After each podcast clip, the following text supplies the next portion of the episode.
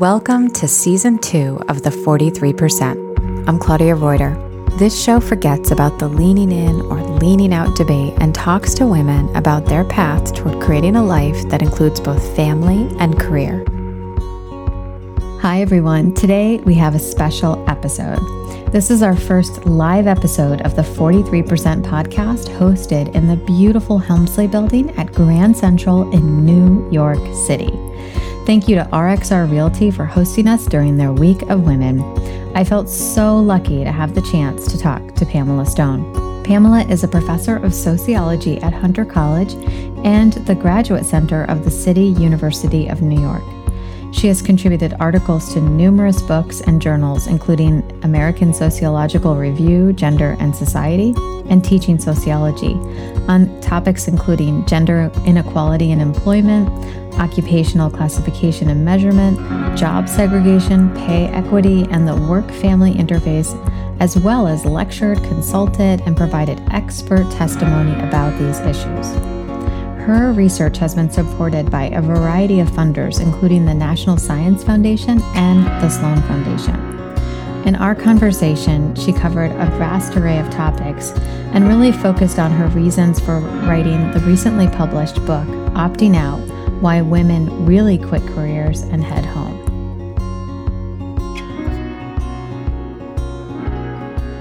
Um, so earlier this year, I started the 43% with the idea of sharing the more nuanced stories of women navigating family and career. Uh, we often get presented with a very binary view of the world of work from the media, and I felt like the storyline right now is either lean in or lean out.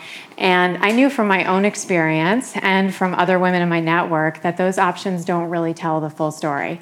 In fact, um, I had two boys who are here with me today, uh, right here in New York City, before, before I stepped out of the corporate world for more than three years. Um, I went on to start my own business, raise capital, led a division in a, a greater than $3 billion company, and now I serve on a board of directors for a private equity backed company, and I work for Techstars, which is designed to help entrepreneurs succeed. Um, but you know, my point is that the idea that you step in or step out doesn't really tell the story of what's possible. So that's why I'm incredibly excited to be here today with Dr. Pamela Stone, professor of sociology at Hunter College and the Graduate Center of the City of University of New York. She's the author of the recently released book, and you can hold it up for everyone to My own get this. PR here.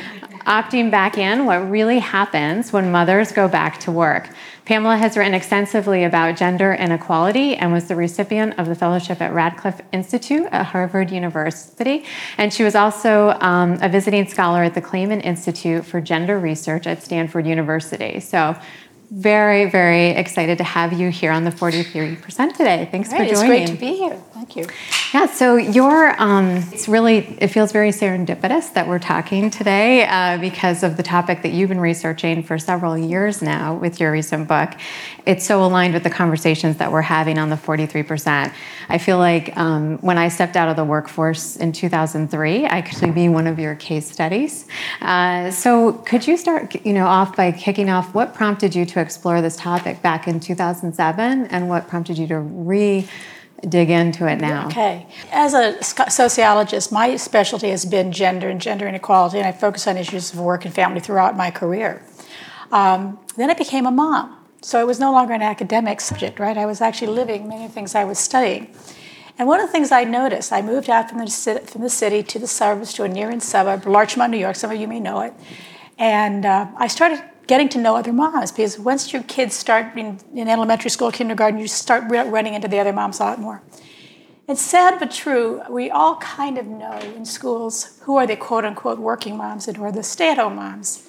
And there is not, not necessarily a tension between them, but there's a clear awareness of who's who. And as I started getting to know more of these women, I discovered that many of them, these stay at home moms, had had very big careers, had worked for big firms, had you know ascended to positions of considerable authority. I remember once we were looking to recruit a treasurer for our PTA, and somebody said, "Well, she was the CFO of," and then named a big corporation. she said, "I guess she could do our books," you know. uh, so it was things like this that were really surprising to me because I really wasn't the narrative I'm talking now in the '80s. uh, early 90s, that really wasn't the narrative. The narrative was that women who had very successful careers would, of course, be pursuing those careers. So it did sort of pique my curiosity what was going on with these women who seem to be sort of countering the narrative, the feminist narrative. And of course, from the bigger point of view, we were also starting to see real what we call stall in terms of gender inequality. So there was a period in the 70s and 80s where it seemed like onward and upward. Women were entering all sorts of new occupations, the wage gap was narrowing, and all of a sudden, that ground to a complete halt. So kind of obviously, if you're not working, if you're taking time out of the labor force, that has implications for your earnings, for your career progression. So all of those things for me, that made that a bigger a problem. The bigger issue was one of the reasons I wanted to study this. And um, so I set out to do it. This was before the so called opting out revolution article yeah. that gave this phenomenon a name. So when I started studying it, it didn't have a name. I didn't come up with anything catchy like opting out. And it was not that easy to get people interested in the topic, frankly. Um, but I persevered and uh, did the research. And right as I'm finishing up, this article gets published in the New York Times, The Opt Out Revolution, which was evidently, at that time anyway, it elicited more comments and controversy than any article that had ever been published. So I thought, whoa, you know, all of a sudden my research, I'm the only person who's done research on this. I actually went on the Today Show, for example. I hadn't even published a book yet. Mm-hmm. And I ended up, you know, finding out a very different narrative. So what I, what, what, what uh, Lisa Belkin was hearing was that women were really sort of evincing a true preference shift. They were deciding, yeah, you know, I'd rather be at home. I'd rather, and, and, do, and is that where you found that they would rather be at home, or they felt like the options no, weren't I had been finding a very different thing from when mm-hmm. I was mm-hmm. talking to. I was hearing from women, very similar women to the ones she interviewed, um, that the reason they had quit was was very first of all very reluctantly, last resort, and it was because of the nature of the workplace, and that the workplace was completely unaccommodating to them once they became mothers, and there was all sorts of things that ended up pushing them out. So I started to, to study it because it really was something that was I was living in right around me and, and unknown and surprising. And then, as I said, it became a, a topic, uh, much to my amazement in some ways. As a scholar, you don't expect that to happen. But when I talked to the women, my question was really looking backward what led them to quit? Why did they make that fateful decision to quit? I did talk to them about what do they want to do in the future? Did they plan to go back to work? They were all at home when I spoke with them. And so I did know what their plans were, but of course I didn't, I, that was the end of the study. I didn't know what actually happened. So I think, you know, and from everyone has different paths and there's obviously windy roads here. Not a lot of people actually know what it's like to be a professor and to do this type of research. So, how old were your kids when you started doing this type of research and what does it involve? What is what does a typical day look yeah, like? Well, for... this is it's going to be embarrassing to tell you how old my kids were when I first started this research. So, I, I one of the things that that really triggered this as a topic to me was was dropping my kindergarten son off. Mm-hmm. So kindergarten, five years old. Uh, he's now 31. Um, things go slowly in the academy because you have to get funding, you have to do lit reviews, you have to do peer review. Everything is very purposely very slowed. Mm-hmm. Um, and the research part of your job as a professor is kind of what you do on the side. I mean, you, what your immediate job is teaching and admin, that kind of thing. So in this odd kind of way, you're, you're fitting your research in on the side. And then when I had children, apropos of what we're talking about yeah. here, obviously I had more demands on my time. Um, so it took it took a while to get the research actually going. And uh, as I said, the question, unfortunately, about what happened to these women just has not gone away. The stall that I talked about is still we're still in a stall. There's been yep. very little movement in terms of leadership or the earnings gap. So all the issues that motivated the big issues that motivated the first book are alive and well. And regrettably, there's been no big solutions, right, to how women, you know, cope and, and families well, cope and with work and family. In your book, you brought up an interesting point of the idea of the catch 22 that even when women do return to work, they're often trying to do so in a way that makes their family work, but that that solves for them individually and doesn't actually solve for what we're all dealing right. with as a as a society. Right, right do, you you're advocating for some policy changes. Can you share a little more of what what would a perfect well, I know these will seem sort of radical and crazy, but I remember as sociologists we had to say these things. Um, one of the things that became so clear, but in both books, is that time is the great divider. That indeed to the extent that jobs, especially professional jobs, have been st- ramping up in intensity, and we've gotten to almost a culture of overwork where 50-hour, you know, weeks are nothing, you know, nothing. People routinely work those. That's really tough on working families, and of course, we know that it's usually the women who bear still the, re- the major responsibility for childcare and, and household management. So time becomes the, really the essential mm-hmm. problem. So the first thing that I, you know, would would advocate for is, you know, we've got to find ways to get employers to recognize that what they're doing to their workforce and what they're doing to gender and gender inequality by maintaining these ridiculously long hours. There's tons of research that shows people aren't even productive past a certain point.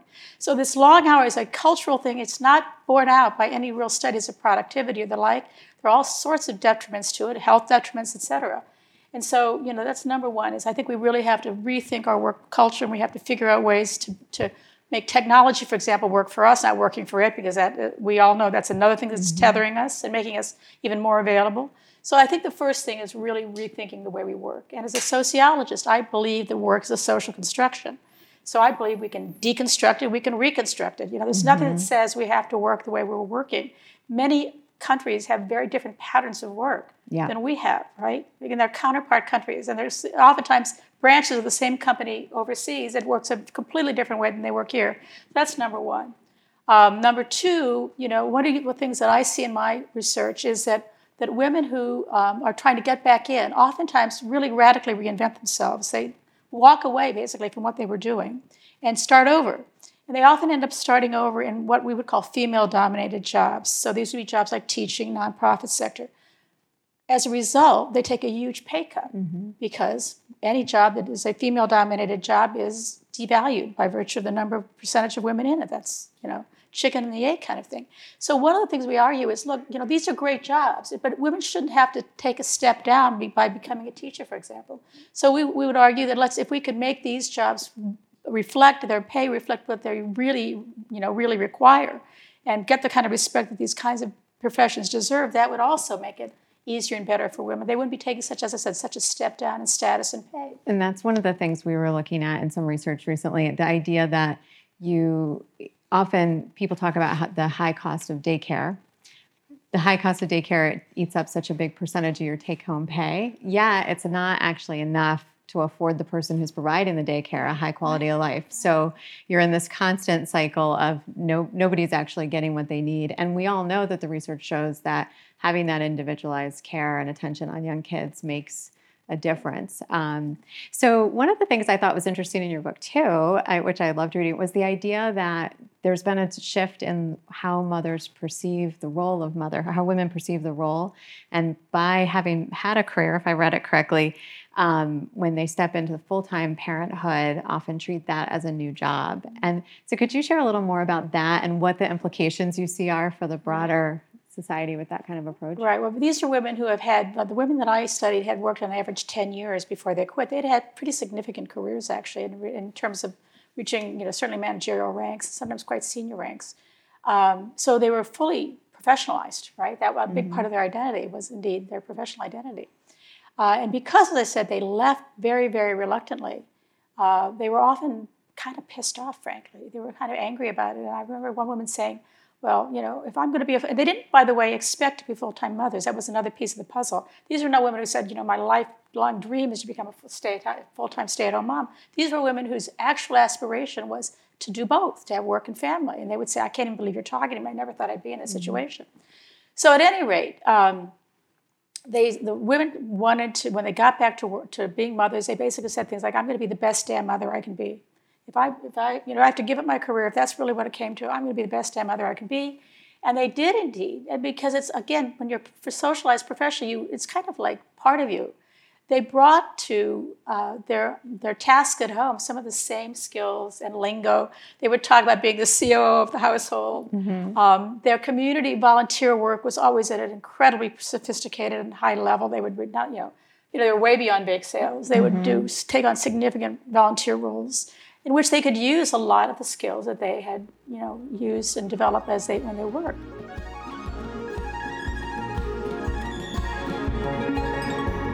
I traveled from Boston to New York City for my interview with Pamela and had to rush to the live podcast recording near Grand Central. I intentionally wore my Betabrand dress pant yoga pants because they are super comfy while also designed to look professional. When it comes to travel, these pants are a dream come true. Not only do they feel good and look great, but they're also super functional. They have a style with eight, yes, eight pockets, so I don't have to worry about where to put my keys, my phone, and my wallet. Thanks to this amazing design, I don't have to worry about searching through my bag for something important when I'm on the go. And that's why I started wearing Betabrand's dress pant yoga pants in black. Now, 43% listeners can get theirs for 20% off. Visit betabrand.com slash 43% to get 20% off yours today. That's B-E-T-A-B-R-A-N-D dot com slash 43-P-E-R-C-E-N-T to get 20% off your dress pant yoga pants today. And do you feel that that that sort of so it, it's kind of raising the bar for everyone in a way? I was talking to someone recently who earlier in the season who was um, you know she was talking a lot about the, the motherhood penalty on the return to work um, and how even when a, a man steps away from work maybe because he had a windfall maybe he you know, got fired. Who knows what happened? But for some reason, when men come back in, there's a perception that, in fact, maybe they're worth more now because they could take some time off. And um, women often feel like they are somehow lacking and don't see that what they did at home, even when they take on all those roles, translates to more success in the corporate. No, I think world. that's right. I think there's no question that, that women see a motherhood penalty, although it's declining. I'm happy to say there has been some decline in the size mm-hmm. of the mm-hmm. penalty. Women still see it. And what fathers get is they get a fatherhood premium. They get paid more money by virtue of being fathers when you hold everything constant. So, mm-hmm. because that's the idea being this, they're, they're, they're seen as breadwinners. This is seen as stability. This is for, for women, what is it? It's seen motherhood is seen as, as taking away their commitment. It's seen as an interruption. It's seen as a demonstrating a lack of commitment on their part. So the two parenthood works obviously very differently for men than for women. Yeah. Yeah, I actually had someone say once to me, like, "Oh, well, we're we're." It, this was before I had kids. Someone actually said to me, "Well, we're not going to talk to you right now about the raise because your coworker has a family." But I don't remember anyone ever having that conversation with me later. Um, you know, so how do you, when you think about younger women now coming up who are, uh, and with the, the way the college loan uh, crisis is sort of hitting everyone, and everyone is thinking about how they maximize their, you know, their ROI on their college experience as they enter the workforce. Is it? Do you see it as sustainable right now? Like, how does someone, how how can a younger woman who might be listening or thinking about this right now, um, how can how do you think of them thinking about family and balancing it all with the way things are? Or do you think that's it? We just need to completely rethink the factory mindset? You know, I was regrettably, I feel like young women are kind of like deer in the headlights. And unfortunately, it's too often it's the young women and not the young men, mm-hmm. you know, who are not who are thinking about these issues. Um, I feel like you know they they know we don't have any paid family leave. Mm-hmm. Um, they know that if they work for certain kinds of firms, the good good good firms, they'll get paid family leave. But those those firms are typically the ones that are most characterized by overwork mm-hmm. and high demand. So you've got the catch to another catch twenty two there. Um, I you know I, I, feel sometimes like I'm kind of a, a, voice of doom and gloom because I'm a little cynical about either the improvements that I've, or the lack of improvements that I've seen in the world of work. Um, you know, I feel that companies talk a good game about being flexible and supporting work-life balance, a word that most of us hate, right? Mm-hmm. Um, but on the ground is a very different matter. And what you hear, the women that I interviewed had worked for great companies that had great policies on the books. They would often quite sort of uh, ruefully say to me, you know, my company was always voted the best place for working moms. And then they would tell me this story about how they'd been denied, you know, part-time mm-hmm. work or they'd been denied flexibility. And so it's very different what is sort of on the books and what's what's uh, out there for public consumption and what's really happening on the ground in these companies. And again, the big problem is because we don't have a real movement for reduced hour or flexible work. What happens is it gets sort of put together in a half-assed way. It's not what we would call institutionalized. It tends to be worked out one-on-one between mm-hmm. you and your mm-hmm. immediate boss, who often says, "Don't tell anybody else about this. It's about, give it to you. I have to give it to everybody." So they're, you know, they're already you're shaming it.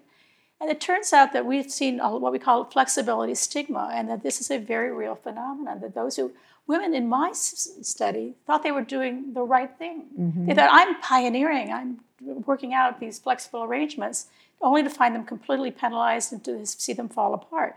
So how would they fall apart? Well, the part-time would stop being part-time after a short period, but they'd be paid 80%, but they'd be working 100 plus.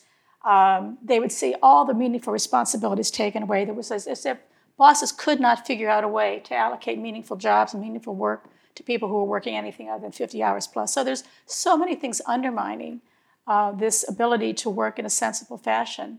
Uh, so, and I, you know, it's it's sad. I, I mean, I wish companies would would you know put a better game forward and talk you know talk a little less and walk the talk it's really i love the idea of rethinking the sort of the 40 hour or 50 hour a week factory mindset and there's been writers in the last few years who are popular and means like tim ferriss with the idea of the four day work week mm-hmm. and i feel like there's a big trend happening where where men are actually jumping onto and, you know regrettably the, the yeah regrettably yeah. as we can all imagine that oftentimes helps the visibility of the issue that's not a women's issue right. seen as a yeah, gender neutral and men's issue too. But so as we're so if, as you're looking at the the sort of factory mindset that causes so many of the challenges and some of the themes that have come up over and over again on the the, the, the season so far with different guests is the idea that some of the biggest challenges, especially with younger kids, are simply around logistics. Like, you know, if there's a meeting at three o'clock in the afternoon and that's where pickup is, there's no negotiation. Of course, you're going to go get your kid, right? Um, how how do you think people can rethink the workforce? Uh, but it's certainly not easily. I mean, I do think, and one of the things we call for in, the, in the, this book, I feel like we're at a moment, as somebody who's studied gender for a very, very long time, I do feel the Me Too movement, the time's up. I think these we're at a, mo- a moment where women are starting to say, "What is going on? This is, mm-hmm. you know, mm-hmm. this is this is crazy," you know. And I'm hoping that there'll be that we'll take this sort of notion of why is this happening and how dysfunctional is this, you know, why is this this is crazy and I'm hoping that women will kind of mobilize around some of these issues that we're talking about here. You need to mobilize around so many issues. You need to mobilize around paid childcare. Mm-hmm. You need to mm-hmm. mobilize against, against anti-pregnancy discrimination. You know, the list is on and on. So it's not an easy battle. But I do think that we need to be thinking. Eh, the pressure probably has to come more from women um, to make the, the case that, that you know you can be productive, you can do the job you need to do, and still have a little bit of flexibility, which is typically flexibility we're talking about is, is around the margins and oftentimes for a relatively limited window in a woman's work life, for example. It's the only, you know, it's not mm-hmm. forever, right? It's oftentimes that initial transition back when people are still figuring out, you know, what, what to do. Um, so I think it's not easy, but I think that, that we have to keep demanding and asking. Is there a particular story of the different women that you researched over the years? Is there a particular one that jumped out at you for personal or professional reasons that made you really, you know, question either the choices they were making or um, made you rethink what they were facing and why they made the choice as a result? Um, that's an interesting question. You know, I talked to so many women and I heard such similar stories mm-hmm. from woman after woman. Um, I think what I was mostly impressed by and struck by was how easily corporations, and they tended to work for corporations, a big organization like law firms, how, how easily employers let these women go. Mm. And how women who clearly were trying to maintain their careers and can continue in their careers, that always amazed me because the sheer talent was just incredible. Mm-hmm. And you know, obviously recruiting and hiring, and then if somebody leaves, recruiting and hiring again, these are huge costs to companies. And I was always surprised by that. Um, I think I was more surprised by that than probably anything. Um, I was also, in some ways, interested to see how hard especially the women that I talked to who were, had been out, you know, the second study when they'd been out for a while, how hard, it, how hard they worked on getting back to work. Um, so I don't think I have any particular surprise or any particular woman, but I think that they all exhibited, yeah. to varying degrees, an amazing commitment to getting back to work, but but but having to reconfigure work in ways that was going to that were going to work with their family. And yeah, could you share a little more, bit more about that and that how that worked out? Like when you say it was hard for them to get back in, what what specifically was hard, and what were some of the tactical things they had to do? I think well, it was it was both easy and hard. Mm-hmm. Easy mm-hmm. in terms of just finding a job. Once once people learned that these women were not working any longer, they'd quit their job. These women tend to be embedded in pretty good networks. They, they knew a lot of working people. Obviously, their former coworkers. Um, so once the word got out on the street that they were not working, a lot of people would come out of the woodwork and say, "Oh, I've got this, that, or the other project to do or job to do. Would you be interested?" So was I heard one phrase I heard over and over again throughout the wherever I was. I was the job found me. We'd ask, I'd sort of work women through, and these women would say, "The job found me." But these were always jobs that were way below their skill level, almost embarrassingly. You would think, why would somebody even offer somebody a job? But the women were so in, eager to get back to work and to keep their hand in that they didn't see it that way at all. They recognized the job was way below their skill set, but that, no, this just this will kind of get me out of the house, get me thinking. And some of them used those jobs um, as a kind of career exploration to think about new fields. Um, so on the one hand, there was this easy job found me. What was really the challenge, though, was figuring out what they really wanted to, do, what would really work for them. Um, and that took, by the time uh, a woman really got fully reestablished her career, it was about a decade before she was really back in, into the workforce and having found something that she really enjoyed and, and felt was a really good fit. Um, and what were they looking for when they went back? They were looking still for flexibility. That had not gone away. Part of being at home actually had opened their eyes to things they hadn't even really been thinking about as much. In other words, how much they really could be value added at home in a way that they hadn't appreciated when they were working full time. So they wanted flexibility, even as their kids got older. Uh, and they also, these were women who were, remember, affluent enough to, to quit a professional job and live on one income. So they didn't necessarily have to go back to work, quote unquote, have to work. Um, and one of the things that was that we've quite we were quite interested in was giving back. So on their their their, their second career, so to speak, it was about still maintaining flexibility, but it was also about trying to find something that they felt was aligned with their values and wanting to be, particularly to be able to give back. And this is a function you could say, well, it's it's women. It's kind of a women's caring caring thing, right? It's a gendered thing, but it's also something we see as people get older, even among men. It's, just, it's a function of older of aging workers. People start thinking about their legacy. They start thinking about their contribution. And so you saw that with these women. Um, so the hardest thing I think was finding that combination of an opportunity that would give them the flexibility they wanted, that would give them a chance to give back. And for many of these women, that meant really starting over and leaving, just basically feeling their former career it was a no-go, and they really did have to start over. So we saw women, and you know, who, you know, had been one woman who was an editor in chief of a publishing company, decided to go back and get a teaching degree. Uh, I saw a number of women who got teaching degrees, for example. Um, others who trained in other fields in order to, to start over effectively. That's really interesting that they would go back into teaching because obviously that also aligns with the school day. So Right, again, to your point, that's actually maybe even more of a flexibility. Um, yeah. That's right. They, they definitely that was definitely a rationale for them that they would that the school year would sync. And the other thing that was interesting, of course, is that these were women. Given where I recruited them, I recruited these women largely from fairly selective, you know, quite selective colleges and universities. These were women. I'm sorry to say this, but they would never have thought about going into teaching straight out of undergraduate school. Mm. I mean, teaching was not on their radar screen. Teaching was what women, their mothers did, or before. And part of sort of taking advantage of opportunities as young, advantaged, you know, smart, capable women was to break out of those molds. So what, that was kind of an irony that here they had, mm-hmm. you know, never thought about these in the past, but their exposure to the world of schools, because they spent a lot of time at schools, that was the focus of their volunteer activity, really kind of opened their eyes to the contributions that teachers could make and the kind of things that, you know, the worthwhile things that teachers were doing. So we can talk a little bit about those. Yeah, I, I would love to learn more about those too. I was talking to someone earlier this year who I think I mentioned she heads up HR for an insurance company, but in Ireland, where they actually get six months of guaranteed leave. And I think the job is guaranteed even longer. Um, but they're still struggling with uh, women coming back in with the confidence. Like they feel, she said they encounter a lot of women who feel like, well, if you could do this for six months without me, maybe I'm not needed. And then they actually end up staying out longer. Um, I don't know your thoughts on that. Well, I did find in my research that the women definitely stayed out longer than they thought they were going to stay out. I mean, for the reasons I was talking about earlier, they found it was, you know, even though that wasn't their first choice, they actually found their time at home. They, they love their kids, so spending time with their kids is a great thing. Um, and they found very valuable volunteer work that took certainly kept them occupied and busy. They also found that they could do a lot of things for their kids. You know, I talk about this as status keeping in the book. You know, that they did a lot to help, you know, move their kids' chances in life forward. Um, so on the one hand, they stayed they stayed longer than they usually ever anticipated staying, and there was no question that that did sap their confidence, especially around issues, for example, like technology and social media. I mean, they perceived that you know they were falling further and further behind. And so some of these programs that uh, help women who are looking to reenter make a point of sort of bringing, pulling, you know, helping bring brush up the technology and social media.